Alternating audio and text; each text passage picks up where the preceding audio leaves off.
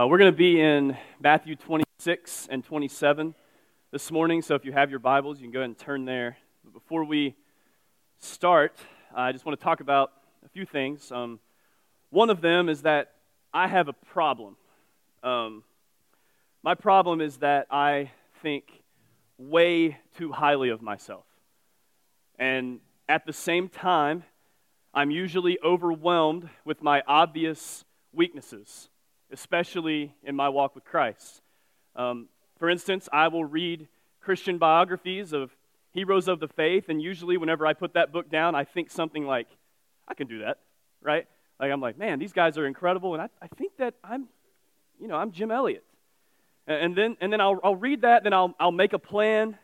I'll call my friends and tell them about the plan, reevaluate that plan, and go out to execute the plan to become this spiritual hero. And usually that ends in horrible failure. Tragically, I do this with the Bible too.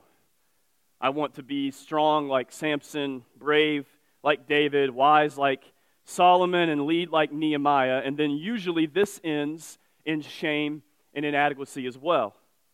Basically, my problem is that I have this unending desire to want to justify myself while at the same time realizing that I have no shot of being able to justify myself. So the way that this sin affects me and the passage that I've been given to preach this Palm Sunday has been absolutely devastating for my spiritual life. Here's what I mean. I think that I'm something because I get to preach Palm Sunday. It's a constant war of pride. When you get a microphone and a pulpit, you think that it's up to you to somehow convince all these people that you are a good preacher. And then combine that with the fact that I was given one hundred forty-four verses to preach describing the climax of the most important news in the entire universe. And what you have is a person who was once prideful and now is unbelievably humbled. You see, the, the hero in every story of the Bible is Jesus. But it is impossible to miss that in the text that we are approaching this morning. This morning we are going to watch the death scene of our Savior unfold. And I've realized in studying this that I can't copy it. There's no watching him coming to earth to do what he was set out to do and thinking, yeah, I probably could have done that. Um, only he could do the mission that we're going to look at this morning. And all the sin of my pride and all the shame that I have is what he carried to the cross to slaughter it for me. So the cross has devastated me in powerful ways and then empowered me in ways beyond what I could ever imagine in preparing this sermon, because it got my eyes off of me and onto Jesus. So the title of this sermon is Behold Your God. God has revealed himself to us in his word and also in the person and work of Jesus. And what we're going to look at in these two chapters is the ultimate display of what God is like. The point of the Bible is to reveal the glory of God to the people that God created so that we might respond in faith and in worship of who God is and what he has done for his own glory. And this should be a staggering reality that we have to sit under this morning. As we behold our God, we must remember that God is holy, perfect righteousness, that perfect justice flowing from that righteousness, which means perfect, completely justifiable, real wrath on anything or anyone not holy, because he is holy. The other reality that we will be confronted with is God is holy, but that means that we are not holy. This perfect God created us, and in our choices and by our nature, we have chosen to reject his righteousness, hate his justice, despise his wrath. We are sinful and we sin. We are not holy. But not only is God holy, God is love. This perfect God that created us has to punish us because of our unholiness. But he loves us and wants us. So how can a holy God be in a relationship with unholy, sinful people? Only by the cross of Jesus. His love is his willingness to meet the demands of his justice. You remember back in the summer, we started with the series in Genesis to trace the promised child. And when we started Matthew, it was the arrival of the promised child. The cross was plan A to rescue us from the sin in the world, but mostly the sin in us. We saw in Genesis that the promised child was coming to crush the head of the serpent that was working against God and his creation. And that strife between offspring and serpent drove the entire biblical storyline to the two chapters that we are diving into this morning. It's a huge deal. In the most glorious and mysterious way, the way that our God decided to show off what he is like is through a gruesome murder scene of his innocent son who died in our place. That's how he chose to show us who he is. He died to vindicate the character of God who must punish sin. He died to vindicate the character of God who would stop at nothing to be back with the ones he created, should they come to him in faith. The text we are about to walk through will show this moment in history that changed history and can change your story forever if you will see it as horrifying because of your sin and beautiful because it is a display of God's love for you. So, for people not in Christ, in a room this big, there's no way that all of us are people who have come to Jesus in faith. This is the news that you must respond to that will determine the course of your life. And for my brothers and sisters in here, the Bible makes it clear that our struggles with sin, our lack of stability in suffering, is because we have forgotten what has been done to our sin. So this morning is a hopeful, powerful reminder of what has happened to our sin. So with that being said, let's look at the first verse of Matthew twenty-six. When Jesus had finished all these sayings, he said to his disciples, "You know that after two days the Passover is coming, and the Son of Man will be delivered up to be crucified." So, finishing all these sayings, what are those? The sayings that he just finished ended, you remember last week, with a sobering reminder of a reality that directly affects every person in this room. For those of us who trust Jesus, there is eternal life. For those of us who reject Jesus, there is eternal punishment. That's what he just finished saying before he transitions into this section of the narrative. There is no neutral ground. You are either his or you are against him. And throughout this narrative, what we are going to see are all the different ways that people, the side characters in the story of what Jesus had come to do, the different ways that they reject him, proving that they are not for him. And then he mentions to the disciples, "You know that after two days the Passover is coming and the Son of Man will be delivered up to be crucified." Jesus is demonstrating that he is about to initiate the reason that he came to this earth, because he is the Son of Man. Let's keep going. "Then, after these things, the chief priests and the elders of the people gathered in the palace of the high priest, whose name was Caiaphas, and plotted together in order to arrest Jesus by stealth and kill him. But they said, 'Not during the feast, lest there be an uproar among the people.'" So these religious leaders enter the narrative of the reason that Jesus came to earth. And if you remember, these religious leaders are the people that Jesus had spent pretty much the last three years owning. Uh, theologically, intellectually, spiritually, you name it, Jesus was showing them that he was the one with actual spiritual authority. And now they decide that it's time to start the plan to kill him. But please remember, even though we're entering in human agents into this story that are making their plans to kill our Savior, we must remember Jesus was coming for a mission. Jesus will lay down his life for us.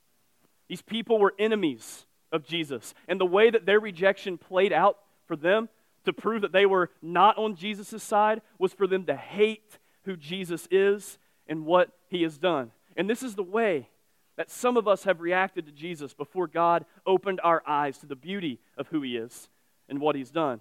And maybe this is how some of us live right now. We may not say the words, "I hate Jesus, but in the way that you live, are you proving yourself to be someone who is against him? The story continues, verse six. Now, when Jesus was at Bethany, in the house of Simon the leper, a woman came up to him with an alabaster flask of very expensive ointment, and she poured it on his head as he reclined at table. And when the disciples saw it, they were indignant, saying, "Why this waste? For this could have been sold for a large sum and given to the poor." But Jesus, aware of this, said to them, "Why do you trouble the woman? For she has done a beautiful thing to me. For you always have the poor with you, but you will not always have me. In pouring this ointment on my body, she has done it to prepare me for burial. Truly I say to you, wherever the gospel is proclaimed in the whole world, what she has done will also be told in memory of her." This passage is important to realize. This is a beautiful thing that Jesus, on his way to the reason he came to earth, has taken time to stop by a leper's house. On his way to the most important thing that he will do, he has time for the outcast. And I believe this shows a very particular beauty of who Jesus is. The person and work of what Jesus is doing is a huge deal, but he always has time. Always has time for those that are destitute, their life has wrecked them, the ones society has forgotten, the ones on the outside of what he is doing. He has time for them. And then this woman's actions here in pouring this alabaster flask on him demonstrate a type of all-out worship that clearly pleases Jesus. Some scholars say that this ointment could have been worth an entire year's worth of salary. Think about that.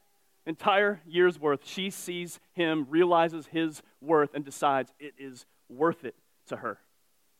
But we do see another sinful reaction to the worth of Jesus here. The disciples, those who know him best, become indignant to someone who was willing to go all out in their worship of Jesus. So this turns the tables on us as well. We must reckon with the question, what is Jesus worth to us? Is it worth doing something that represents all of what you've trusted in, all that you have earned, all that you've been given? Or do we see things like that and we think, that is crazy? Not quite worth it. The disciples seem to think that maybe Jesus could have been, I don't know, worth half a salary. Not all out. What is Jesus worth to us? And I love this. We see another hint of what all history is heading toward. I love the detail there. This ointment wasn't just something that showed the worth of Jesus to this woman. This ointment was a sign of what he was coming to do. Think about how strange that would have been. In that moment, Jesus says, this ointment was a sign, is they're preparing me for burial. I mean, you don't usually bury alive people, right? He's showing hints once again along the way, on his way to the cross, of just what he was about to do. But we see in verse fourteen, the enemies of God are still on the move. So even though we take this sidestep to show the beauty and worth of Jesus, they're still on the move in this narrative. Then one of the twelve, whose name was Judas Iscariot, went to the chief priests and said, "What will you give me if I deliver him over to you?" They paid him thirty pieces of silver, and from that moment, he sought an opportunity to betray him. What an incredible contrast between these two people. You see that? This woman thinking all that she had earned, maybe for an entire year, was worth it to worship Jesus. And this man, Judas Iscariot, one of Jesus' disciples, deciding that thirty pieces of silver was worth betraying the most incredible man to ever live. And man, I think so often it's easy to just skip over these points in the narrative, realizing just how devastating what Judas Iscariot is, what he just did. This is terrible. These terrifying verses represent another tragic way that the enemies of God, people who do not follow Jesus, show, show how they feel about him. They betray him for the love of power and money. So we got to reckon with this too. Remember, we, we can't just stop and see ourselves as the hero of this story, right? That's Jesus. We got to see the sinful tendencies in our own lives, in these people. So you got to ask yourself, do these things keep you from coming to him in faith? Love of power, love of money. Or another way, those of us who are followers of Jesus, would you drop Jesus? Drop the whole thing. If it meant you could have unlimited financial security and the guarantee that people in high places would approve of you. I hope not, but we're all capable of really sinful reactions, and we have got to see, do we love Jesus in a way that means all that I've earned, all that I have is worth worshiping him with, or is it worth it because of my love of power or my love of financial security, comfort, whatever, whatever have you there? Will it keep me from continuing to follow Jesus? And listen, for those of us in this room who are not followers of Jesus, you need to know, we really do think this is worth it. Like, we read passages like this, and we see the all-out worship, and though there might be some sinful indignation in us thinking, wow, it's a whole year's worth of salary. That seems pretty extreme. If we claim that we know Jesus and we have followed him, we really do. We really do think that it's worth it. And Judas didn't. He followed Jesus as a fake. In a lot of ways, Jesus was the first prosperity gospel convert. Think about it. Followed Jesus as a fake. He followed Jesus and then used him for material gain. It's a horrible thing, but I love to just think of the mercy and kindness of Jesus. If you remember, this man, Jesus knew exactly what was going on. He knew. But yet, chapters earlier, Jesus still will wash Judas's feet. Kindness, mercy on display, even though this is a horrible thing that Judas has done. Jesus is still in complete control of this, though. Look at seventeen. No, it seems like the forces are lining against him, but he's in complete control. Now, on the first day of unleavened bread, the disciples came to Jesus, saying, "Where will you have us prepare for you to eat the Passover?" He said, "Go into the city to a certain man and say to him, 'The teacher says, my time is at hand. I will keep the Passover at your house with my disciples.'" And the disciples did as Jesus had directed them, and they prepared the Passover. When it was evening, he reclined at table with the twelve, and as they were eating, he said, "Truly, I say to you, one of you will betray me." And they were very sorrowful and began to say to him, uh, say to him one after another, "Is it I, Lord?" He answered, "He who has dipped his hand in the dish with me will betray me. The Son of Man goes as it is written of him. But woe to that man by whom the Son of Man is betrayed. It would have been better of that man if he had not been born." Judas, who would betray him, answered, "Is it I, Rabbi?" He said to him, "You have said so." This passage that I previously mentioned highlights once again the complete control of Jesus over every detail of his life and pending death. He knew exactly how to get to where they needed to be for their last meal together, and Jesus already knew what Judas had done. This is interesting here. We notice that the other disciples called Jesus Lord. They didn't want to be the one who betrayed him, and I think Judas's heart was exposed here, saying, "Is it I, Rabbi?" Not the affectionate Lord of following him, but Jesus already knew it, which brings up a very crucial point for us in this room. You need to know that you cannot fool Jesus. Who he is and what he has done will expose you. You are either for him or against him, and it has nothing to do with how much you've been at church or how much you have done good things or how much you have acted like you know Jesus or how many ministry things you have checked off your list. If you are a fraud, Jesus knows. Jesus knew about Judas. It was a fake. His heart did not belong to him. This will expose you. You got to ask. You got to reckon yourself with this. What will you do with who Jesus is? In twenty-six, the narrative continues. Now, as they were eating, Jesus took bread, and after blessing it, broke it, and gave it to the disciples and said, "Take, eat, this is my body." And he took a cup, and when he had given thanks, he gave it to them, saying, "Drink of it, all of you, for this is my blood of the covenant, which is poured out for many for the forgiveness of sins. I tell you, I will not drink again of this fruit of the vine until that day when I drink it with you in my Father's kingdom." It is in this text where Jesus gives us the incredible gift of communion or the Lord's Supper.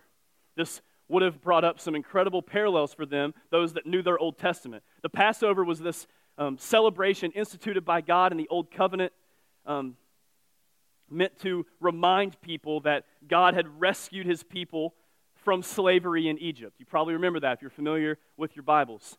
But by connecting the Passover meal to himself, Jesus was showing them that what he was doing was a better exodus. It's incredible. The Israelites were to slaughter a lamb and put the blood on the door, and they were to trust that their, their God would pass over them. Like, we tend to forget that the Israelites were sinful just like the Egyptians. The difference between the two is that one of them was covered by blood. They were to trust that because of blood of a slaughtered lamb, God would pass over them and destroy those who were not covered in blood. And they were to trust their God as he led them out of slavery. And now, think about the implications of this. Jesus was saying that he is going to be the slaughtered lamb. He's going to be it, and he was the one leading them out of their slavery to sin. You realize this? We could do a whole series on the fact that Jesus is the slaughtered lamb of the Passover. But it shows us incredible things that are true about your life that maybe you didn't know. We, we need to know that we are enslaved to sin apart from Christ. Like, when you're enslaved, it means you obey by force. Sin has a power over you. All you can do is sin. But Jesus saying that he is the one that can redeem us from that.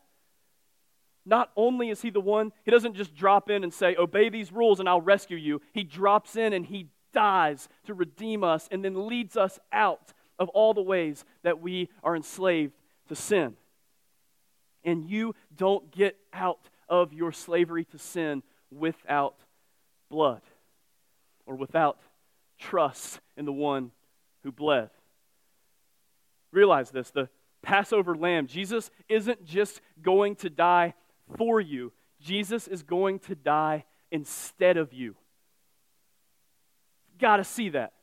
Of course he dies for us, but Jesus is dying in our place, meaning all of our choices to be enslaved by sin make us deserve to be the ones who bleed, but Jesus in this passage showing that he's going to be the one whose blood will be spilled. Verse thirty, "And when they had sung a hymn, they went out to the Mount of Olives. Then Jesus said to them, 'You will all fall away because of me this night. For it is written, I will strike the shepherd, and the sheep of the flock will be scattered. But after I am raised up, I will go before you to Galilee.' Peter answered him," you gotta love Peter, so far Matthew, right? "Though they all fall away because of you, I will never fall away. Jesus said to him, 'Truly I tell you, this very night, before the rooster crows, you will deny me three times.' Peter said to him, 'Even if I must die with you, I will not deny you.' And all the disciples did the same." So the story continuing to build here, and we see once again Jesus' life is still perfectly fulfilling the Old Testament, and now it looks like even those who are closest to Jesus are going to have a sinful reaction to Jesus. Peter's right. They should have been willing to stay with them, but we see here that even the disciples are going to scatter and leave our Savior. Jesus continues in thirty-six. "Then Jesus went with them to a place called Gethsemane, and he said to his disciples, 'Sit here while I go over there and pray.' And taking with him Peter and the two sons of Zebedee, he began to be sorrowful and troubled. Then he said to them, 'My soul is very sorrowful, even to death. Remain here and watch with me.' And going a little farther, he fell on his face and prayed, saying, 'My Father, if it be possible, let this cup pass from me. Nevertheless, not as I will, but as you will.' And he came to the disciples and found them sleeping. And he said to Peter, "So could you not watch with me one hour? Watch and pray that you may not enter into temptation. The spirit indeed is willing, but the flesh is weak." Again, for the second time, he went away and prayed, "My Father, if this cannot pass unless I drink it, your will be done." And again he came and found them sleeping, for their eyes were heavy. So, leaving them again, he went away and prayed for the third time, saying the same words again. Then he came to the disciples and said to them, "Sleep and take your rest later on. See, the hour is at hand, and the Son of Man is betrayed into the hands of sinners. Rise, let us be going. See, my betrayer is at hand." This is easily one of the most gut-wrenching moments in all of Jesus' life. He's approaching his death, and we get to see a picture of his prayer life and his relationship with his Father. And we get to see the weight of what he is about to do for us, and what we have done will happen to him because of our sin. So we got to reckon with this. In this moment, Jesus is very sorrowful and very troubled. Why? Was it the physical pain he was about to endure? I mean, he's about to experience a torture and death from professional killers. It's, I think it's unhealthy for us to not make ourselves realize just how physically painful the cross was for Jesus. We can't skip over the details in hopes of softening the blow. This was going to be suffering unlike anything any of us have ever seen and will ever see. But it wasn't the physical pain that was making Jesus very sorrowful and troubled. Jesus would command his people to rejoice when they are persecuted, and Jesus was not rejoicing in this prayer. Jesus can handle physical pain for his Father's glory. It wasn't physical. Was it maybe the emotional pain he was about to endure? Jesus would be abandoned by most of his closest friends. He would be mocked and hated on by people that he loves. But it wasn't this. Jesus commanded his followers to bless people when reviled. And Jesus was not rejoicing in this moment. It wasn't the fact that he couldn't handle the physical pain. It wasn't the fact that he was scared that he was going to feel lonely. The reason Jesus was feeling this inner turmoil in his soul that other gospel writers would say this prayer, this, this just angst in his soul would actually lead him to sweat drops of blood. That intensity was because he was about to experience the weight of the sins of the world and the divine wrath that God was about to unleash on sin. He was innocent. These sins were not his sins. These sins were ours. And just the anticipation of this thing coming was causing our Lord to pray in a depth that I don't know we will ever come close to. You realize this. He wasn't just afraid of the physical torture, just afraid of the shame. He knew what was about to happen is he was going to experience full, complete, divine wrath for something he did not do. He was not sin. He did not sin. He was going to become sin. And as we consider the weight of this moment, it is crucial that we see something. And this is the one probably that I fall into the most, that it is somehow possible to be bored of the death of Jesus. The disciples fell asleep after being warned. Can you not just stay awake for what I'm about to go do? He'd only told them, I don't even know how many times so far. Asked them to pray and watch because something big was about to happen, and the disciples fell asleep. What a devastating response to the cross. And we are just like them. I hope we know this. We have willing spirits and weak flesh. Somehow we can fall asleep on the most important realities in the entire universe. And I'm not just talking when you start praying at night and you doze off. I'm saying that many of us, we will come to church on Sunday, get excited about the fact that Jesus had died and rose again, and we will sleepwalk the rest of the week. And it doesn't make any difference in our lives, the fact that Jesus took our sin. Like, that bothers me a lot. It is possible for me to get bored of that. And, like, Jesus is literally telling them, I need to go over here and pray this. Can you please? This, this is super crucial and important. I need you to stay awake and watch. And let's not act like that the mission we've been given as a church is not something that is unbelievably important and weighty. We're on the other side of the cross and resurrection, but Jesus has equipped and sent us to reach lost people. And it's possible for us to fall asleep on that. It's terrifying for me to think how often I've been listening to a sermon and all of a sudden I can think about anything else. It's possible for me to hear stories of how God is working and just would rather do anything else. Willing spirit, weak flesh. I hope this text can wake us up in ways that change us forever. You need to see that. This is a serious thing. If what we say we believe about Jesus is true, it should be impossible for us to be bored. Verse forty-seven. Now, while he was still speaking, Judas came, one of the twelve, and with him a great crowd with swords and clubs, from the chief priests and the elders of the people. Now the betrayer had given them a sign, saying, "The one I will kiss is the man, seize him." And he came up to Judas at once and said, or Jesus and said, "Greetings, Rabbi." And he kissed him. Jesus said to him, Friend, friend, do what you came to do." Then they came up and laid hands on Jesus, and seized him. And behold, one of those who were with Jesus stretched out his hand and drew his sword and struck the servant of the high priest and cut off his ear.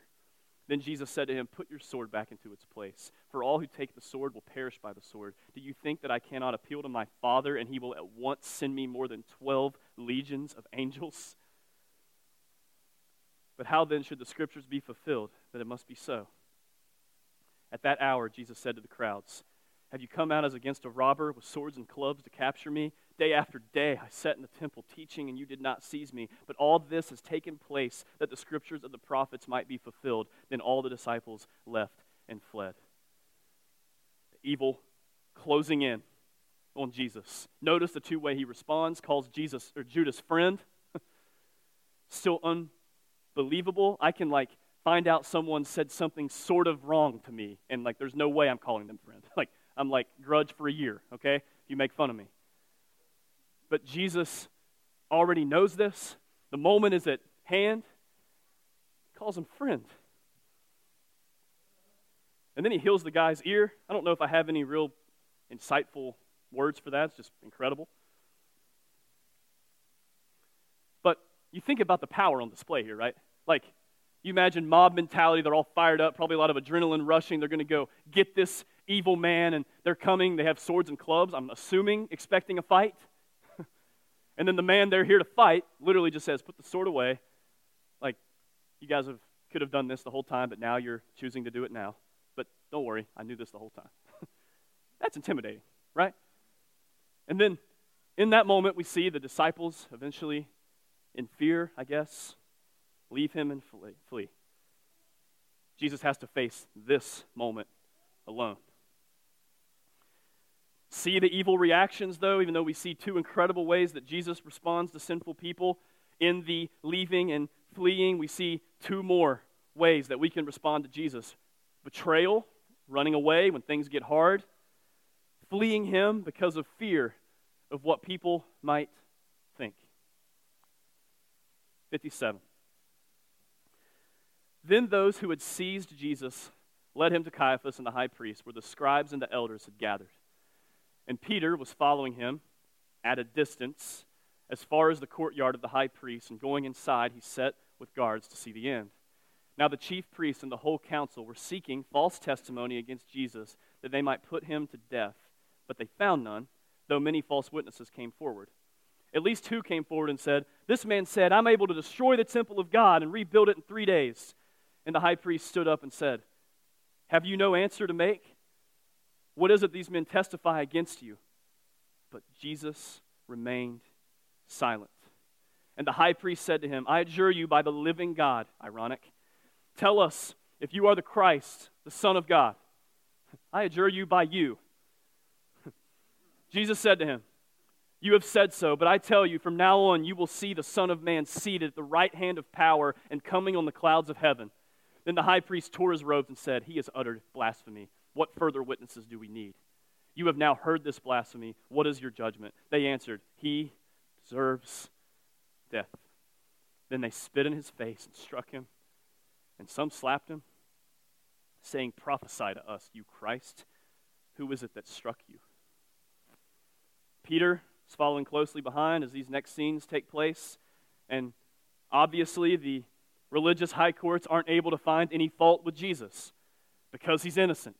But he remains silent, an act of accepting their punishment while realizing he is not guilty. And I love this. Jesus makes the claim that he will one day be alive and come back. He is making a claim that he is actually God, and this made the religious people upset. Jesus, the Son of the living God, is accused of blasphemy. And we see, even in this, a few more evil ways that we can respond to who Jesus is. We can accuse him of lying about who he is. We can spit in his face in complete disrespect. Let's finish the chapter here. Now Peter was sitting outside in the courtyard, and a servant girl came up to him and said, you also were with Jesus, the Galilean. But he denied it before them all, saying, I do not know what you mean. And when he went out to the entrance, another servant girl saw him, and she said to the bystanders, this man was with Jesus of Nazareth. And again, he denied it with an oath, I do not know the man. And after a little while, the bystanders came up and said to Peter, certainly you too are one of them, for your accent betrays you. Then he began to invoke a curse on himself and to swear, I do not know the man. And immediately the rooster crowed. And Peter remembered the sayings of Jesus, before the rooster crows, you will deny me three times. And he went out and wept bitterly. Peter again showing us another way that we react wrongly to who Jesus is. We deny him, disassociate ourselves from him when things get hard, even though we know it's wrong. Think about your life when you go through the worst possible suffering, how quickly, how easy it is to just think that God's not for you anymore. Or in those moments when you get the chance to witness to who Jesus is to that person, but because of fear, we just disassociate ourselves completely. We are all like Peter in this. But we see in twenty-seven that Jesus knew this would happen. When morning came, all the chief priests and the elders of the people took counsel against Jesus to put him to death. And they bound him and led him away and delivered him over to Pilate, the governor. Then when Judas, his betrayer, saw that Jesus was condemned, he changed his mind and brought back the thirty pieces of silver to the chief priests and the elders, saying, I have sinned by betraying innocent blood. They said, what is that to us? See to it yourself. And throwing down the pieces of silver into the temple, he departed, and he went and hanged himself. But the chief priests, taking the piece of silver, said, it is not lawful to put these into the treasury, since it's blood money. So they took counsel and brought with them the potter's field as a burial place for strangers. Therefore that field has been called the field of blood to this day. This was fulfilled what had been spoken by the prophet Jeremiah, saying, and they took the thirty pieces of silver, the price of him on whom a price had been set by some of the sons of Israel, and they have for them for the potter's field, as the Lord directed me. So we see the religious powers, the evil religious powers lining up against Jesus, and now we go from the religious powers to the political powers, Rome, and even Judas starting to see the weight of the evil that is happening. The powers of the world closing in on the only innocent person to ever live. Look at verse eleven. Now Jesus stood before the governor, and the governor asked him, are you king of the Jews? Jesus said, you have said so. But when he was accused by the chief priests and elders, he gave no answer. Then Pilate said to him, do you not hear how many things they testify against you? But he gave him no answer, not even to a single charge, so that the governor was greatly amazed. Once again, Jesus giving no answer. Now at the feast, the governor was accustomed to release for the crowd any one prisoner whom they wanted. And they had a notorious prisoner named Barabbas. So when they had gathered, Pilate said to him, "Whom do you want me to release for you, Barabbas or Jesus, who was called Christ?" For he knew that it was out of envy that they had delivered him up. Besides, while he was sitting on the judgment seat, his wife sent word to him, "Have nothing to do with that righteous man, for I have suffered much because of him today in a dream." Now the chief priests and the elders persuaded the crowd to ask for Barabbas and destroy Jesus. The governor again said to them, "Which of the two do you want me to release for you?" And they said, "Barabbas." Pilate said to them, "Then what shall I do with Jesus who was called Christ?" And they all said, "Let him be crucified." And he said, "Why? What evil has he done?" But they shouted all the more, "Let him be crucified." So an interesting custom here brings up another chance for us to see the depths of evil that a sinful people can have in response to who Jesus is. This crowd has a choice. They can release Barabbas, a notorious prisoner. We know from other Gospels he's a murderer, he's a thug. Or they can release Jesus, the one who spent his whole life giving and loving and showing them the compassionate heart of God. Think about it. This is the choice that they had. And they pick Barabbas. Like, put yourself there. You can, you got to pick one to die, one who has killed people, clearly, notorious prisoner, or the only innocent man to ever live. And they pick Barabbas. I think this is in the story because you are supposed to see something absolutely horrifying in this narrative. You are Barabbas. We are Barabbas. We are the ones who actually deserve to die. And even if we aren't murderers, we reject Jesus in a million different ways every single day. Sin is the worst thing we do every day, and sometimes we do it because we like it. We want to sin. We are the ones who deserve to die, and we love our sin somehow more than Jesus, just like the crowds loved Barabbas. And in this stunning display of grace, we see a glimpse of what was about to happen on the cross. Don't miss this. Don't fall asleep now. The guilty sinner goes free, but the innocent man goes to die. You see that? That's you. Somehow in an act of grace, when God is looking upon us, when the choice is kill us in our sin or kill his son for our sin, he picks Barabbas too. This is grace that should change us forever. Think about all the ways that we respond to Jesus in this room. Just like in the narrative so far, we, we hate him for who he is and what he has done. We are indignant toward those who worship him with everything. We let our love of money and power keep us from following him or giving him all of our lives. We run away scared when we have a chance to be known as his people. We outright deny him. We are bored by him. We try to act like we are innocent of his blood. These are all things that make us one hundred percent worthy of death. Divine wrath for rejecting Jesus. Some of you maybe need to hear this for the first time, but believers in the room, you need reminded of the destruction of your sin by our Savior. So when I pray the Spirit is pointing you out that you are not comfortable right now. This is not a comfortable thing to talk about, okay?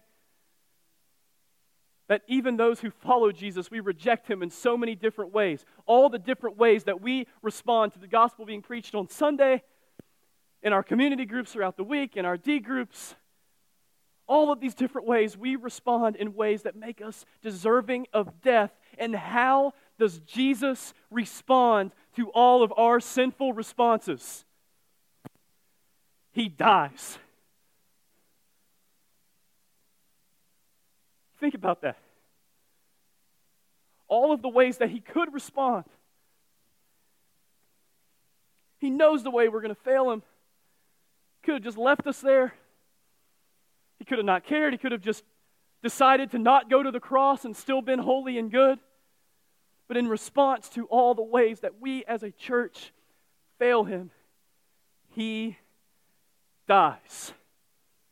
And in verses forty, twenty-four through sixty-six, we see the murder scene of Jesus play out. And I'm not going to read this because I don't want us to get lost in a huge paragraph. Instead, we need to stare at each aspect of this so that we cannot forget just how brutal the death that we deserve is.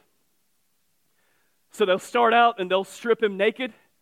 Imagine how humiliating that would be in front of a bunch of people. This really did happen, and it really should have been us.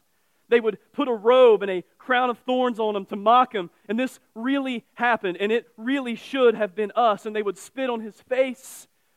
They would beat him. This really happened, and it should have been us. All this before the actual crucifixion. They shoved sour vinegar wine in his mouth. This really happened. It should have been us. They divided up his clothes and gambled for them. His murder was a game to them. They continued to mock him by putting a sign above him that said, King of the Jews. Then after all this, as they put him up, and he's dying probably of his lungs being filled with blood, around noon, darkness falls over the whole land. You can imagine this scene. And then three hours later, Jesus cries out with a loud voice, My God, my God, why have you forsaken me? Please understand this. This was not confusion. This was not unbelief. This was the cry of a man who just took the full force of the wrath of God. God forsook his own son. The most intense pain of suffering, the essence of what hell will be on him. His father was still there, but only in judgment and wrath and scorn. And Jesus' body was taken off the cross and put in a borrowed tomb. Notice I said borrowed because he will not need it that long. This horrible scene is only beautiful. It's only beautiful if Jesus is alive right now. And he truly died and truly rose again to validate who he is, what he said he would do, and has the authority and power to rescue you from all the ways that you put him on the cross. All those times you don't care, all those times you run away, all those times that for the love of security, convenience, and comfort, you have decided that Jesus would just be kind of an add-on to your life. All of that worthy of death. And it's only beautiful if he's alive right now.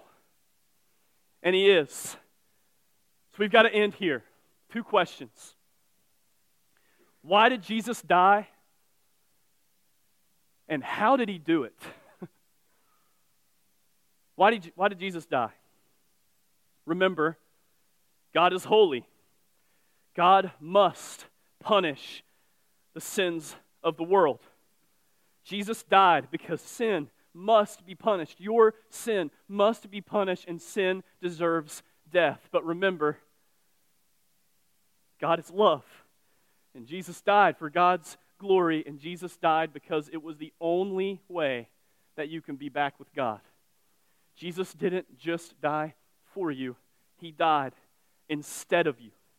What love is this? Like, do you see how this can't be boring? Like, there's something really broken in us if we hear this and it's just normal.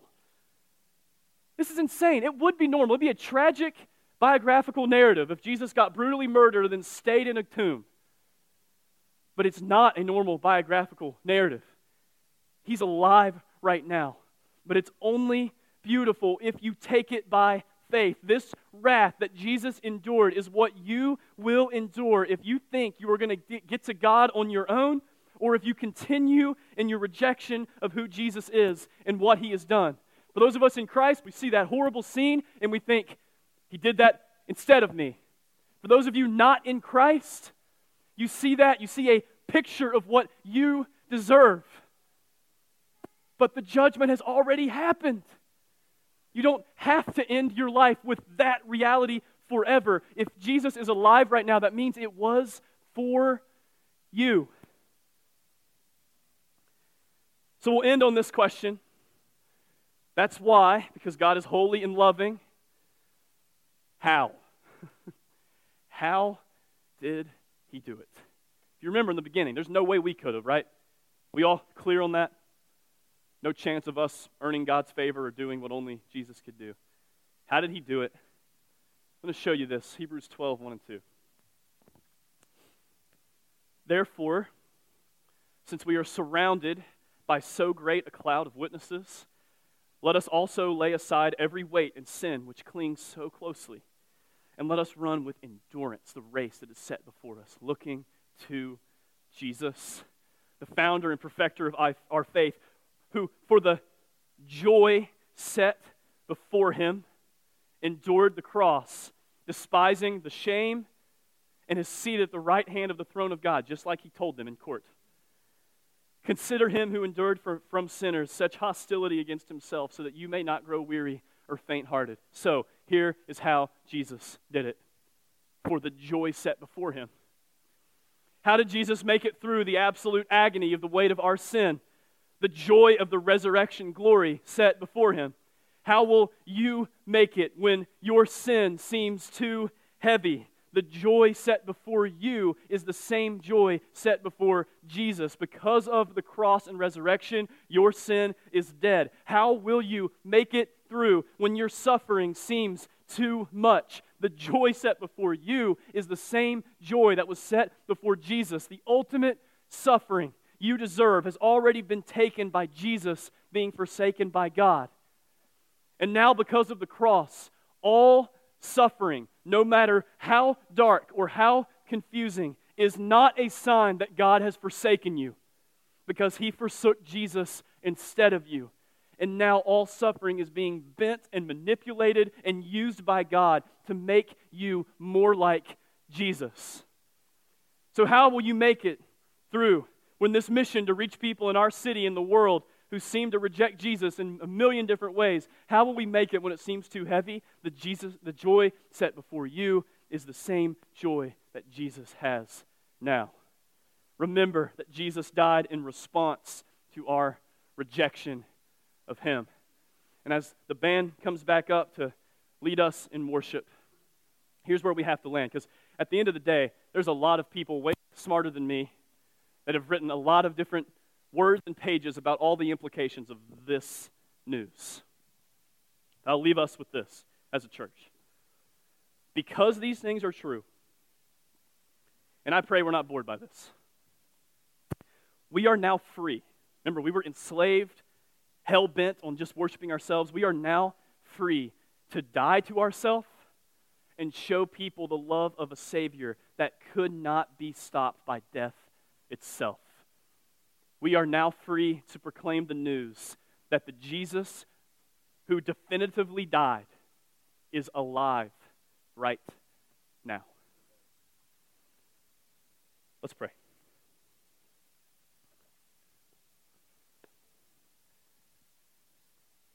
Um, Father, we confess that as a church, we uh, we are not proud Um, of all the different ways that we respond to you being alive right now. Um, or in my own life, just how how bored I can be of your word and prayer and the mission. Lord, I think of those of us in this room. I know that there have been times when we could have taken that step of obedience to witness that we ran away because we're afraid. But Lord, those of us in the room that have gone through suffering unimaginable, there are so many ways that we fall so short of who you are. God, thank you for not leaving us in that. Thank you for sending Jesus to come and live, to die for us instead of us. And Lord, I'm so thankful that Rome and the Jewish leaders didn't ultimately kill Jesus, but he laid his life down so that he could pick it back up. So, Father, because these things are true, I pray that we would sing louder, that the love of money and power would have a looser grip on our souls, that we would be a people who we could not help but talk about the fact that this news is true. So, by your Spirit, we know you can change all of our lives at once today. So, Lord, do something beyond our imagination. And may you get all the glory. I pray no one leaves here thinking that this church is awesome. I pray we all leave here horrified and in awe of what you've done. It's in Jesus' name I pray. Amen.